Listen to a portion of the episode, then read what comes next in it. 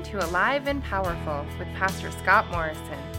Alive and Powerful is the radio ministry of Foothills Calvary, a fresh and growing fellowship in Lakewood, Colorado. We invite you to come and join us as we study the Word together, Sunday mornings at 9 and 11 a.m. We meet at 12344 West Alameda Parkway in Lakewood, just a few blocks west of Union and Alameda. For more information about Foothills Calvary, please visit our website at foothillscalvary.org. That's foothillscalvary.org.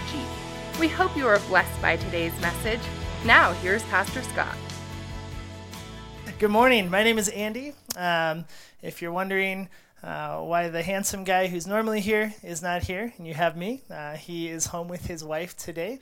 And uh, just be praying for them as uh, she's continuing to heal and uh, Pastor Scott is being a good husband and just attending to his family. So, uh, my name is Andy. I'm from Calvary Church in Aurora. So, I will be filling in with you guys today. Uh, let's go ahead and pray, and then we'll jump in. So, uh, Father, we thank you for uh, Foothills Calvary.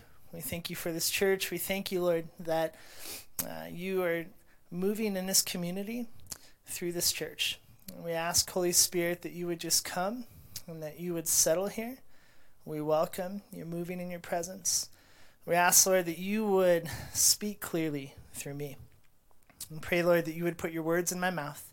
And I pray, Father, that you would uh, just pierce us, God, in the places that we need to be challenged. We love you, Jesus. We pray for Pastor uh, Scott. We pray for Pam. We just ask, Lord, that you would uh, encourage them today allow them to just uh, heal well and to rest well. And we pray blessing over them, Jesus, in your name. Amen. All right.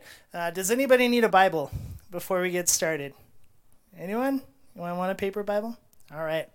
I always ask that just because I want you guys to uh, uh, just get in the habit of having a Bible. You shouldn't just take the word of the guy who's standing in the front, uh, but you want to have your eyeballs on it so that you can see uh, what's going on, what Jesus is doing, and what he's speaking, and allow the Lord to just challenge you with that. So, uh, I want to begin this morning with just asking you guys a question. I want you to think back. Um, for some of us, it's farther than for others, but I want you to think back where you were when Jesus found you. What did your life look like? Where were you? Where were you living? How were you um, just dealing with life? How were you processing? How were you handling your emotions? How were you interacting with people? And I want you to just consider where you were and where the Lord has brought you. I want you to, to think back and keep that in the back of your mind because that's important. It's good to be reflective sometimes.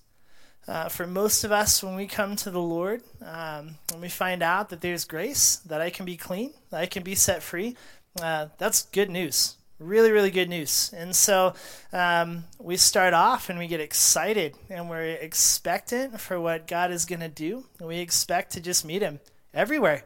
Everywhere we go, we expect for God to do something and we're desperate for Him.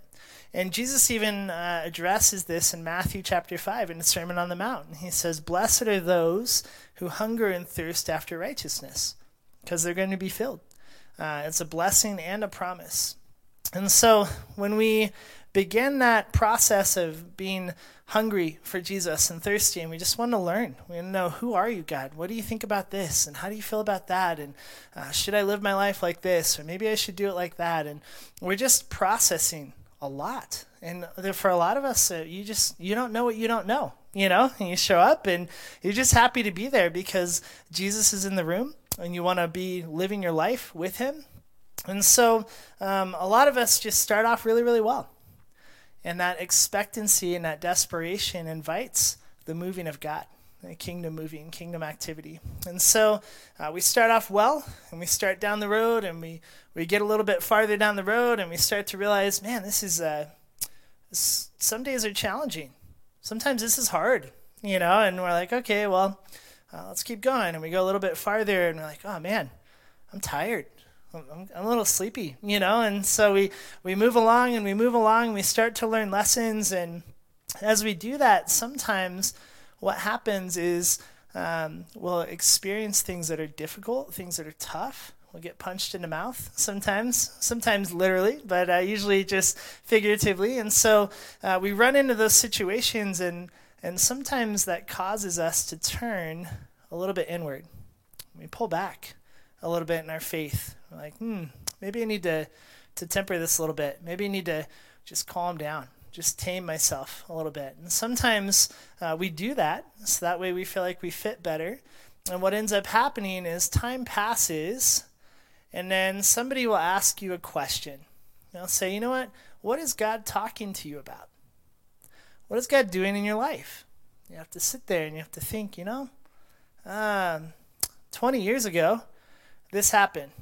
It's like, whew, awesome, but it's been a bit don't you think? You know, and then uh, you know some people will be like, oh, six months ago or, or ten years ago or whatever it is, and we'll start to realize that hmm, it's been a while since I've had an adventure with God. It's been a while since I felt like I was really partnering with Him in something. And so sometimes what ends up happening is we start to lose firsthand stories of what God's doing in our life and what God's doing uh, through us, and we start to latch on to the past and we start to latch on to other people's stories, secondhand stories, and we start to settle for living our faith life vicariously.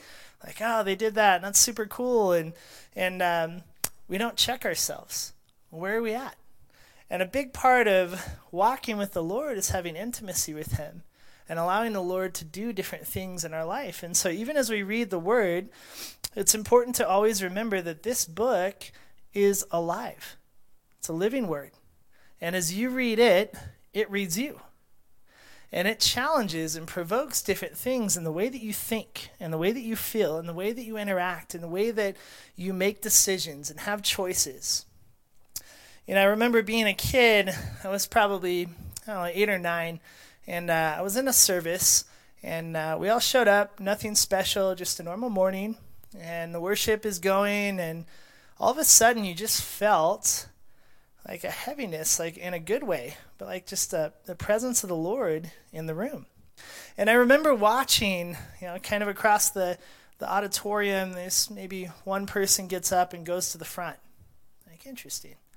Like, nobody called for that, you know, another person and somebody else. And there ends up being like 10 to 12 people at the front of the sanctuary and they're praying and they're crying and uh, all this is going on and worship is going and it's really good and then worship starts to uh, come to the end of the set and the pastor looks super anxious. He's sitting on the stage in the tradition that i grew up in and you could tell it's an awkward moment for him. And uh, his, he uh, finally comes up and and uh, he goes ahead and he prays and then he asks the people who are praying, who are having a moment where the Lord is really dealing with their heart, to please leave the room and go out the side door. And it was amazing. You could feel the, the ministry of the Holy Spirit quench. You could just feel the Lord leave the room with the people that were broken. The ministry of the Lord slipped out the door. And it was fascinating to watch in a sad way the Lord being treated like a nuisance in his own church, in his own building, the ministry that God wanted to do, because it wasn't going along with the regularly scheduled program. Right? And that's that's sad. And so many times I've seen just the, the Spirit of the Lord grieved. And sometimes what happens is we read the Word and we get together in Bible studies and we come together and we encourage each other and build each other up. And what ends up happening is uh, it fails to go from here to here. And so we think like, ah, I'm living this this exciting life, this vibrant life, but nothing is changing in your life. Like you have more knowledge, but it's not motivating, it's not driving anything inside of you anymore. And I think it's super interesting that a lot of times we ended up or we end up getting confused.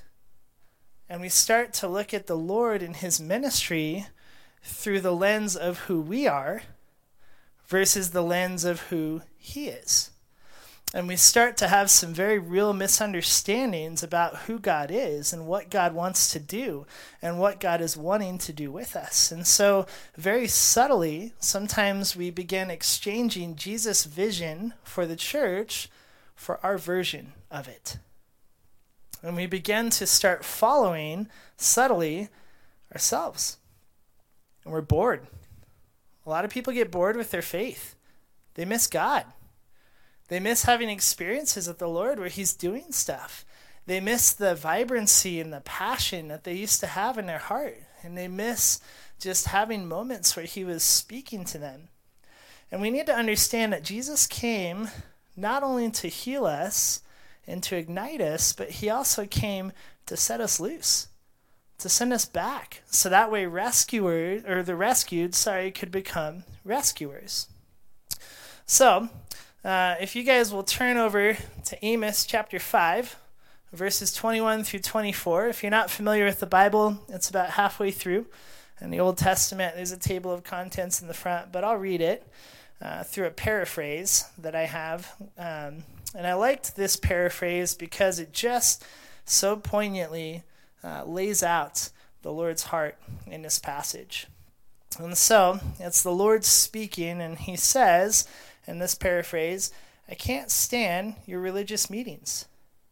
I'm fed up with your conferences and conventions. I want nothing to do with your religion projects, your pretentious slogans and goals. I'm sick of fundraising schemes, public relations, and image making.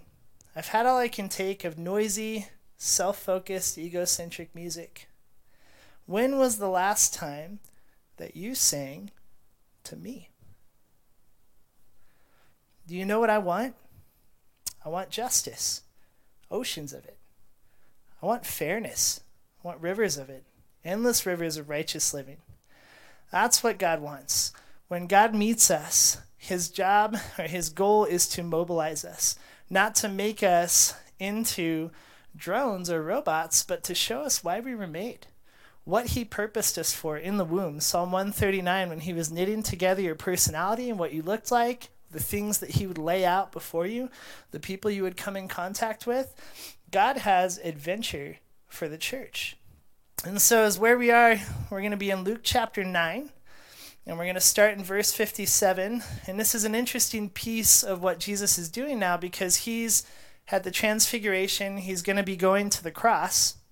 So, Jesus, who's leading, is getting ready to go. So he's mentoring the disciples, the people that are going to come in, the people that are going to follow, the people that are going to be leading the church.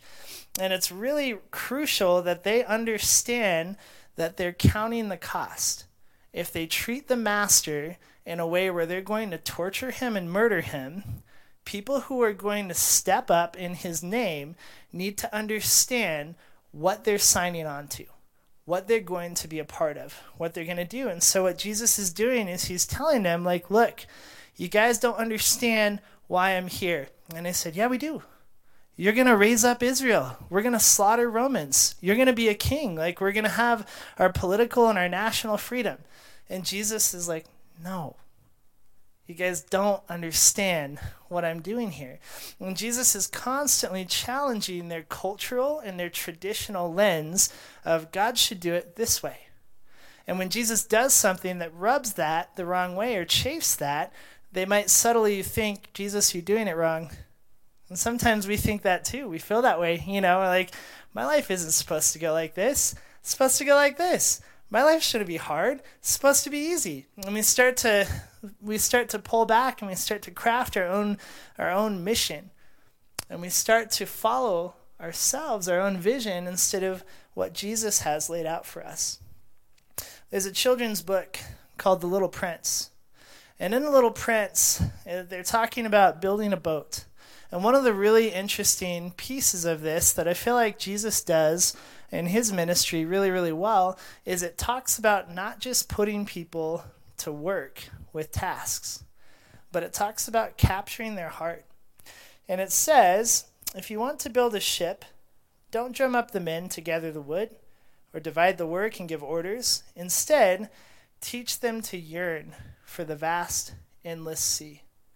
Jesus wanted to give people an appetite, a craving for God's presence, for the kingdom moving. He didn't want people to just religiously do things, check off boxes so that they could wake up the next day and check off more boxes. Jesus is about people.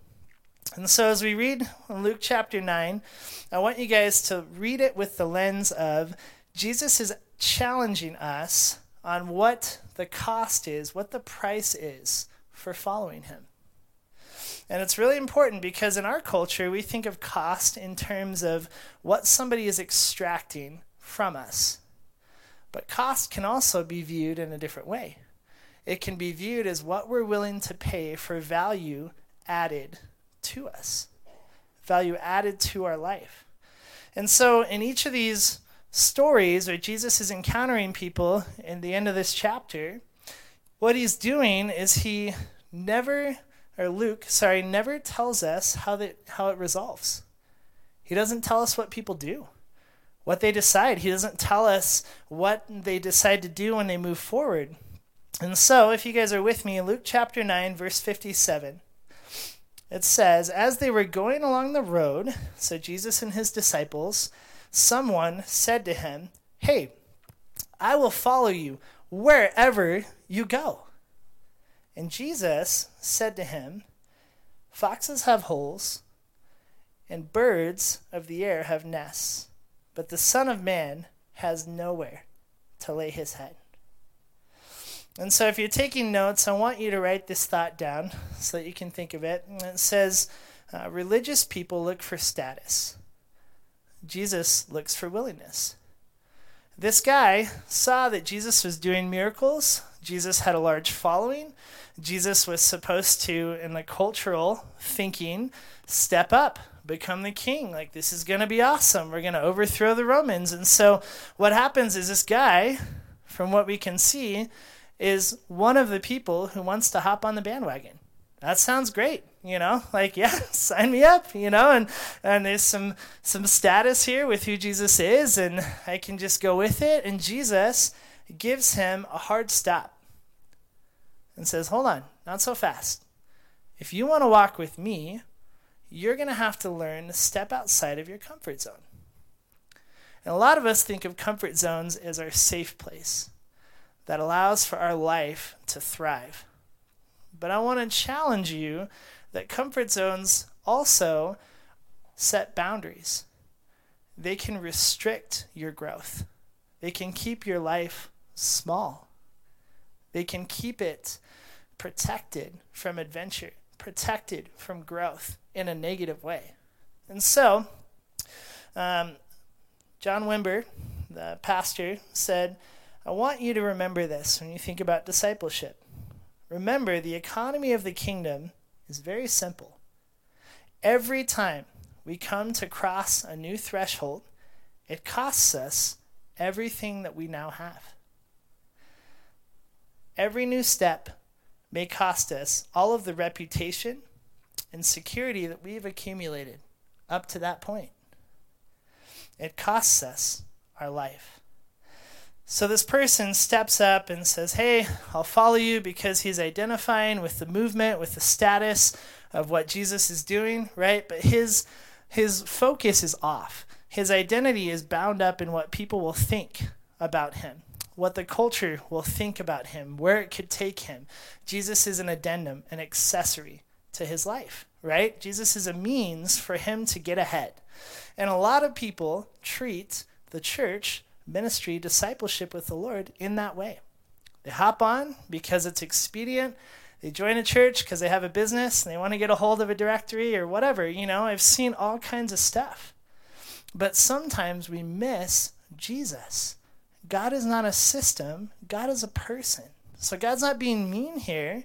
He's just checking him and saying, Do you understand what I'm asking you to do? I'm not telling you I'm a, that I'm broke. I'm not broke.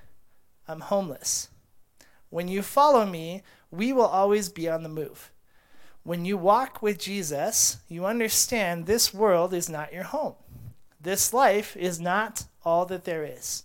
And so when Jesus extends an invitation to you, what he is calling you to is movement.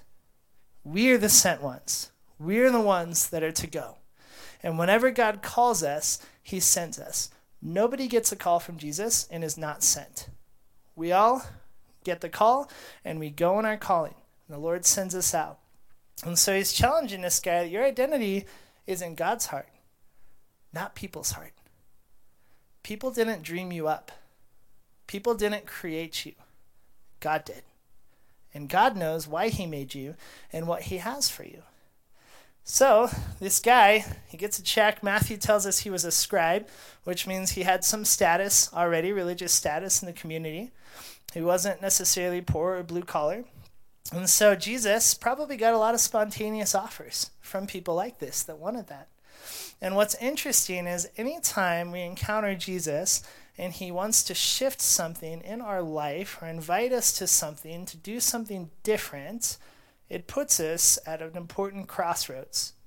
You come to a crossroads of the status quo and risk. Are you going to be average? Are you going to settle? Are you going to go on with what you think you want to do? Or are you going to step into the unknown? The Bible tells us that we don't walk by sight, we walk by faith.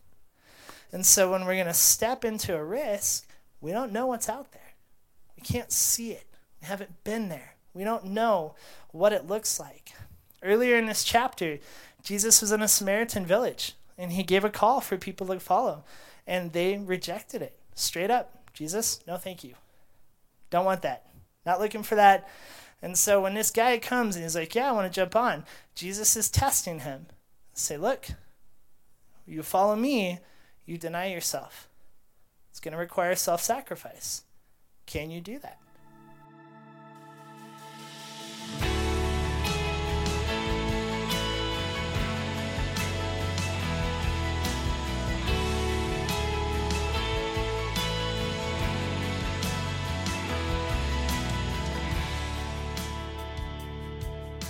Hi, this is Pastor Scott from Foothills Calvary. I hope the Lord is speaking to you through today's message. I wanted to just take a second and invite you to join us for worship services at Foothills Calvary. We meet Sundays at 9 and 11 a.m. at 12344 West Alameda Parkway in Lakewood, just a few blocks west of Union and Alameda. If you'd like more information on Foothills Calvary, please visit our website at foothillscalvary.org. Now let's get back to our study. I pray that the Lord will continue to speak to you by His Holy Spirit. Will you do that? Is this what you want to live? And so, he might have been turned off by God calling him to a simple life of faith. He's looking for status, he's looking for something else, right? But I want to encourage you that a God that conquered death is not afraid to challenge your comfort zone. He will push because he loves you. Let's read on. Verse 59 says, To another, Jesus said, Follow me. But he said, Lord, let me go first and bury my father. And then Jesus said to him, Leave the dead to bury their own dead. But as for you, go and proclaim the kingdom. So if you're taking notes, the second thought I have here is you need to consider when your plans conflict with Jesus' plans, you need to think about where your hope lays. Right? When Jesus confronts us, it challenges what direction we think is the better direction. What's the better way? A lot of us think, yeah, God, I love you and I want to follow you and you're powerful. And then he'll ask something, and we don't wrestle with God's power, we wrestle with his goodness. Jesus, how could you say that? How could you ask that from me? I mean, it's it's my dad. Like, that seems super cruel. Like, how could you even say that to me, Jesus? How could you require that of me? But what's interesting with this is that Jesus is the one doing the inviting for this man. He wasn't approached, he approached this guy. Jesus saw something in this man. There was something there that Jesus said, Yes. Like, yes, come to me, follow me, I can use you. You're welcome to be here. I want to invite you into the kingdom, into this life, this family. And it's super interesting that what the first thing the guy says is he puts up an excuse. It's asking too much. I can't go right now, Jesus. That's, that's, ah, I'd love to follow you. It's really bad timing. If only you had come in, in a couple years, you know, that, that would be good for me. Pencil me in for then. Jesus doesn't say that. Jesus says, look, this is the time, right? Here we are. Is a quote by Harriet Tubman. Um, she had led so many slaves to freedom over the course of her ministry after escaping slavery in the South. And she approaches this reporter at the end of her life, and they're kind of reflecting and talking about, you know, like, ah, oh, it's amazing what you did. And, you know, she had a really telling quote. And she goes, You know, I freed a thousand slaves, but I could have freed a thousand more had they known that they were slaves. How many people live their adventure, their life with Jesus, and he says, Come with me? And we make an excuse right away. Nope. Uh, you see, I have very, very many good reasons, Jesus, that you wouldn't understand why I can't follow you. And Jesus just presses. Jesus encourages this man. Come with me. Come on. Let's do this. And there's too much wrestling in this guy for Jesus to leave it alone. He doesn't let it go. He comes to this guy. And what the guy in the original language is asking for is not permission to bury his dad tomorrow. What he's asking for is that his dad has a sickness and he's going to be dying, so can he go and live with him until his dad passes and then bury him? So, what we're discussing is an indefinite amount of time. It's not Jesus being mean, it's not Jesus being cruel. This guy is not even choosing between right and wrong. It's very good to take care of your parents. It's good to love on people. It's good to care for people. He is a, in a position of right and right. So, what happens when you have to make a decision like that? You have to understand that they might both be good, but they're not equally rated. They don't have the same prioritization, they don't have the same weight. Jesus wasn't asking this man to miss his father passing or to bury him. Jesus is asking this man to not put off to tomorrow what Jesus can give him today.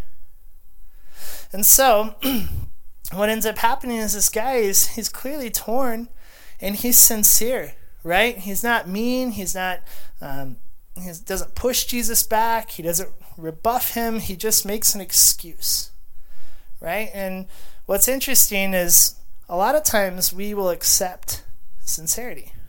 Be like, ah, God called you to do that, uh, but you're having a hard time with it, and so I, I respect your sincerity. It's like, hmm. Also, people can be sincerely wrong, and they can be completely sincere about something that's not healthy for them, something that's not good for their life. And so, the first man was way too fast to respond with agenda. Second guy, way too slow to respond with something else. And the idea in verse 60, as we see, and Jesus says, Let the dead bury their own dead. It's a pun in the original language. He's saying, Let the spiritually dead bury the physically dead. Like, I'm offering you life. I will ignite you. I will light you up. I will hook you up to life and hope and power. But the problem is, this guy has to make a decision, right? Because just like with electricity, power can pass through something, but if it's not grounded, it's bad. It will explode in a bad way, it will mess everything up. So, this guy has got to ground himself in what's going on. He's got to make a decision. You know, we get our word passion from a Latin word that means to suffer. And so there's an obvious correlation there that having a passion for something is a decision that you're going to put your money where your mouth is. Right? And so when Jesus is challenging this man to passion, what he's challenging him to is a deep commitment. Because passion is sustained through deep commitment. Right? And so the more that I go through with my wife, the deeper love that I have for her, the more intimate that we grow together in our journey, the more passion I have for her, right? Because it becomes ingrained in me as we suffer together. as we go through different things. And it's the same way with Jesus. He's not calling them to, to go away, but he's saying, look, you can come as you are, but you can't stay that way. You cannot come as a baby, as a child in the faith, and then stay a child in the faith the rest of your life. You have to grow. You have to be called forward in this life. You know, in Chinese culture, they have a saying for moments like this. They call them dangerous opportunities. You have a call to faith, it's a dangerous opportunity. It's before you. Doesn't necessarily mean it's safe, but it means it's right. It's good. And so, I want to encourage you guys that to have a healthy relationship with God, you need to have an honest relationship with God. He already knows everything anyway. So just put it out there. You have to own it. This guy's making excuses, and let me tell you, Jesus can't forgive excuses. He came to forgive sin. He can forgive sin, right? You throw out an excuse. What am I supposed to do with that? like you're not, you didn't own it. You're not making a decision. So I don't. It, we're it's spiritual limbo. It's weird. It's awkward, you know, because there's there's nowhere to go. It's like a standoff. And I remember when I first became a pastor about 12 years ago, my father-in-law, who's also a pastor, came to me and he goes, "You need to understand something. The truth is going to set people free." I'm like, "Ah, oh, yeah, I know that. I read that." Um, he's like, "Yeah, uh, but first, it will make them angry." And that was such good gold for me going forward because I thought I would share truth and people would be like, yeah, let's do it, you know? And instead, I was finding people getting riled up. People were not happy, you know, all the time. They were kind of mad. And uh, it was really good for me to know that, like, a lot of times the Lord will press something in us that will light us up just like the movie Elf when he gets in the elevator and he hits all the buttons, right? And you just God is asking you for something. You're like, mm, Lord, it hurts so good. It's so hard. so if you're taking notes, the third point is flesh grazes God, but faith grips faith grips Him. You know, when we're in the flesh, we're fine. We're content to be around God as long as it doesn't require a whole lot from us. But when you're walking in faith, you want to grab onto God. You want to grip Him. William Booth, who started the Salvation Army, he made a really poignant quote on what it takes to follow the Lord. It takes surrender, right? You're dying to yourself. And so he said, The greatness of a man's power is in the measure of his surrender. So carry on with me in verse 61. Yet another said, I will follow you, Lord, but First, let me say farewell to those who are at home. And Jesus said to him, No one who puts his hand to the plow and looks back is fit for the kingdom. So this guy liked what Jesus is doing. He heard what Jesus is doing, liked again just to be around what was happening with the moving of God. If, but, or. These are all words for half hearted discipleship. God calls you and you say, Yeah, I could do that.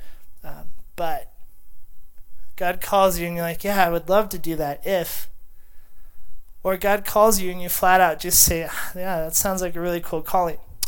Or we could do this. And God's like, No. no, I'm the king here. I'm the one who's telling you how this is going to go. So in, in a sense, this guy, he follows the Lord and he's saying like, look, I hear what you're saying. Uh, let me go home and ask my friends what they think about it. And I'll see kind of what my circle, my sphere of influence says. And then if they're good with it and we're all good with it, then I'll probably, maybe, possibly, probably not come back to you. And Jesus hears all that. He knows what this guy is saying because the minute this guy walks away, that moment is passing. Jesus is with him in the now. Jesus isn't waiting for him in the future. Jesus isn't romanticizing and living with him in the past. A lot of us think like, ah, oh, so cool, like the revivals, the things God's done in our country. Why isn't he doing more? Wow. He's doing a lot, but we get distracted. This guy's distracted. His heart, his focus is not with what the Lord is doing. He's distracted.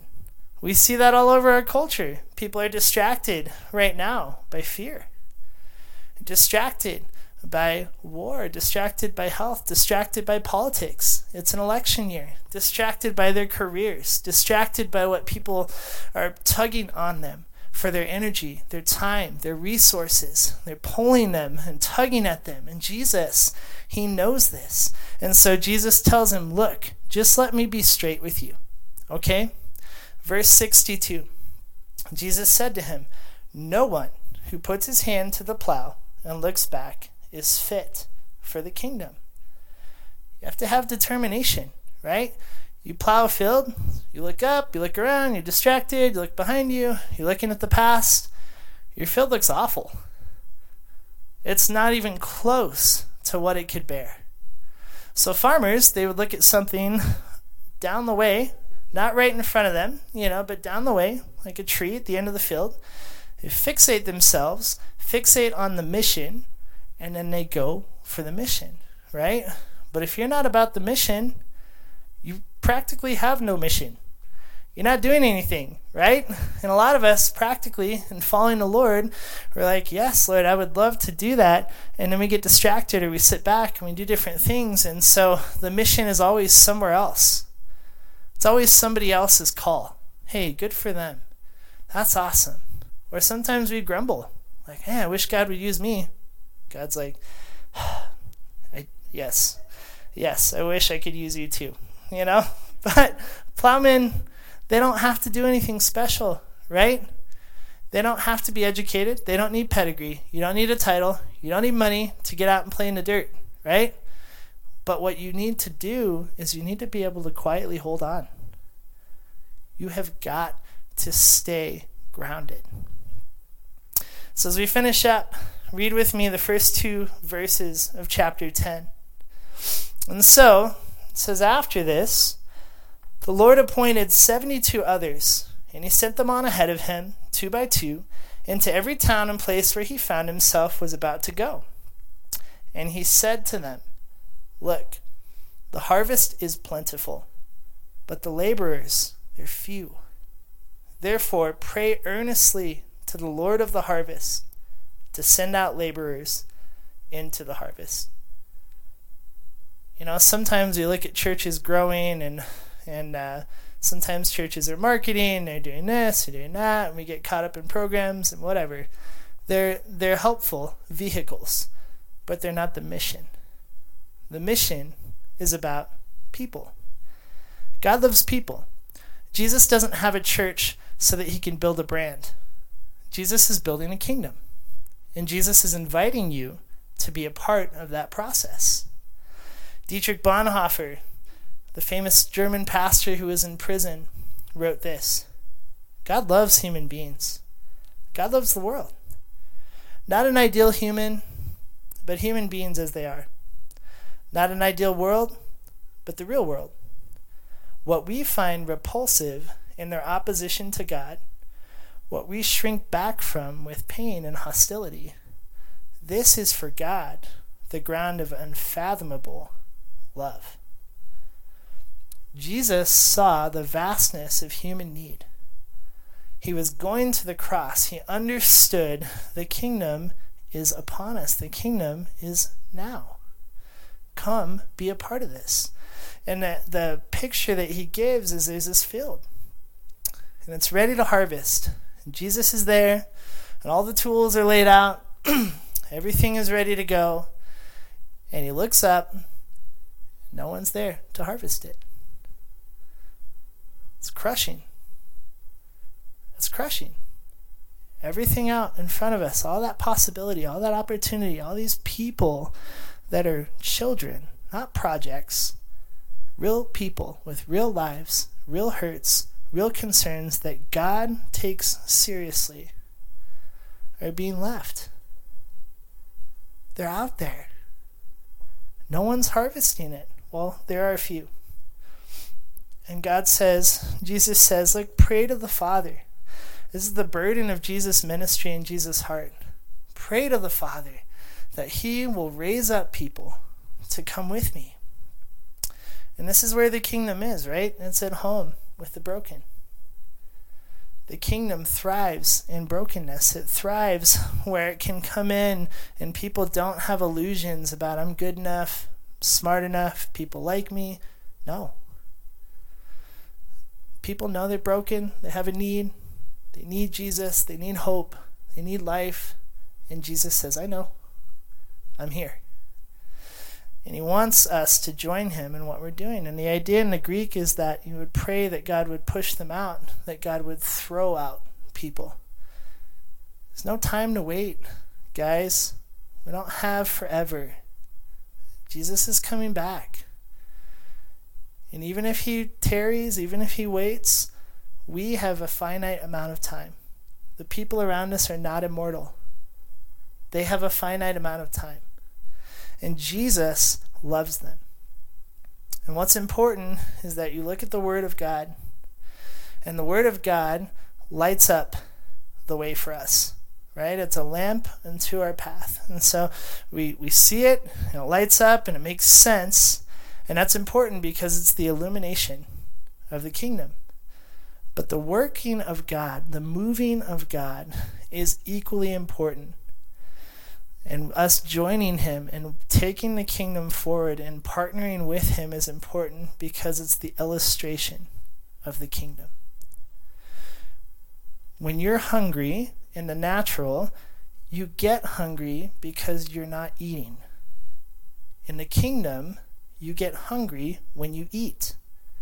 You join God, you taste, you see that He is good, and you want more. There's so much life here.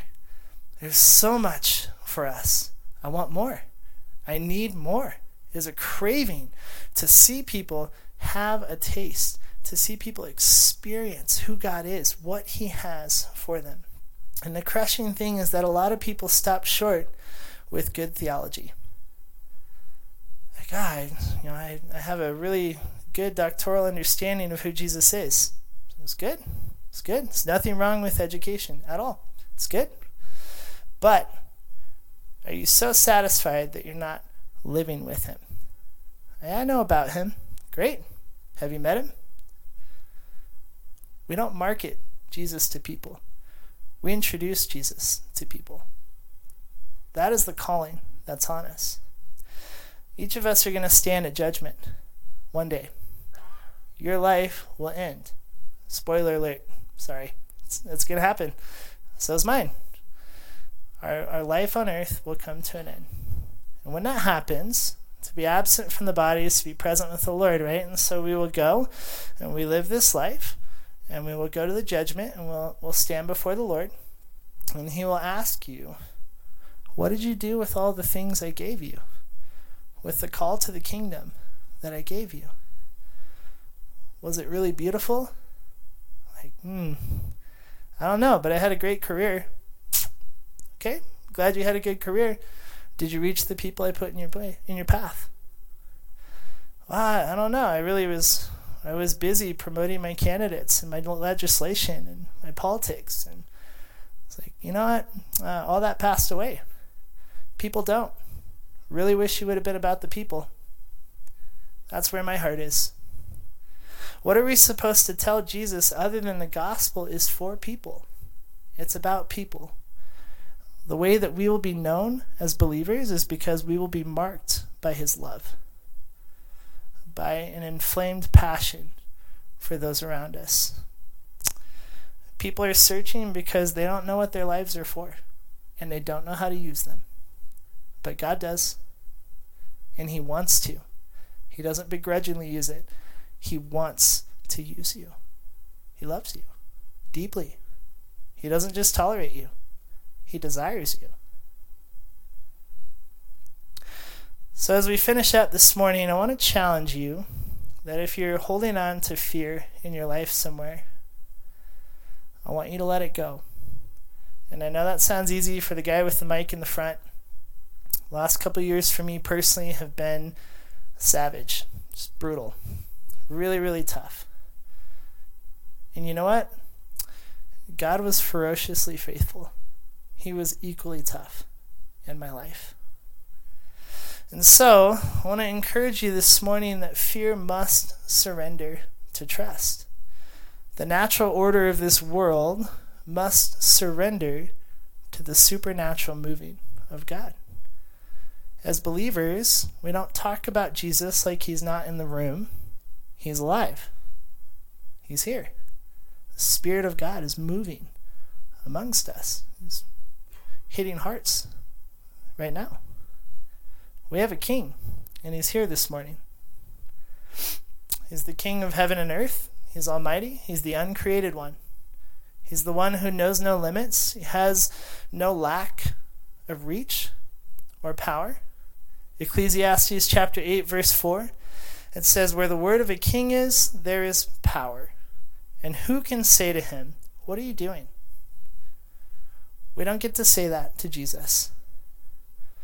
We get to say, Will you use me? You're gonna want, you're gonna take care of me, Lord. So this morning, uh, Caleb, if you'll come up, we're just gonna have a time of worship, and I want to encourage you. God's not done with you. You're not dead. You're still sucking oxygen. You still have a pulse. God has a mission for you. God has people that He dearly loves, and He doesn't just want to use you in some transactional, weird way. He wants to do it with you, wants to spend time with you, loves you, loves the people around you. So this morning, you need to think about just what kind of a follower are you? If you're timid, I want to encourage you step up. You don't have to be some kind of fake, different person. Just take one step forward. Right on time. if you're holding back this morning, I want to encourage you don't. Don't let apathy rock you to sleep. Don't let spiritual apathy soothe your soul. Don't let it numb you. Don't let it rob you. Don't do it. If you're disillusioned this morning, going through a hard time, I want to encourage you that Jesus loves you. He sees what's going on and he wants to heal that. He wants to cut out the lies that have been spoken over you and to you. And if you're hurting this morning, let Jesus have it. God can't heal what he can't touch. You have to be vulnerable. You have to give him space to move. But if you do, even if it's painful, it will be worth it.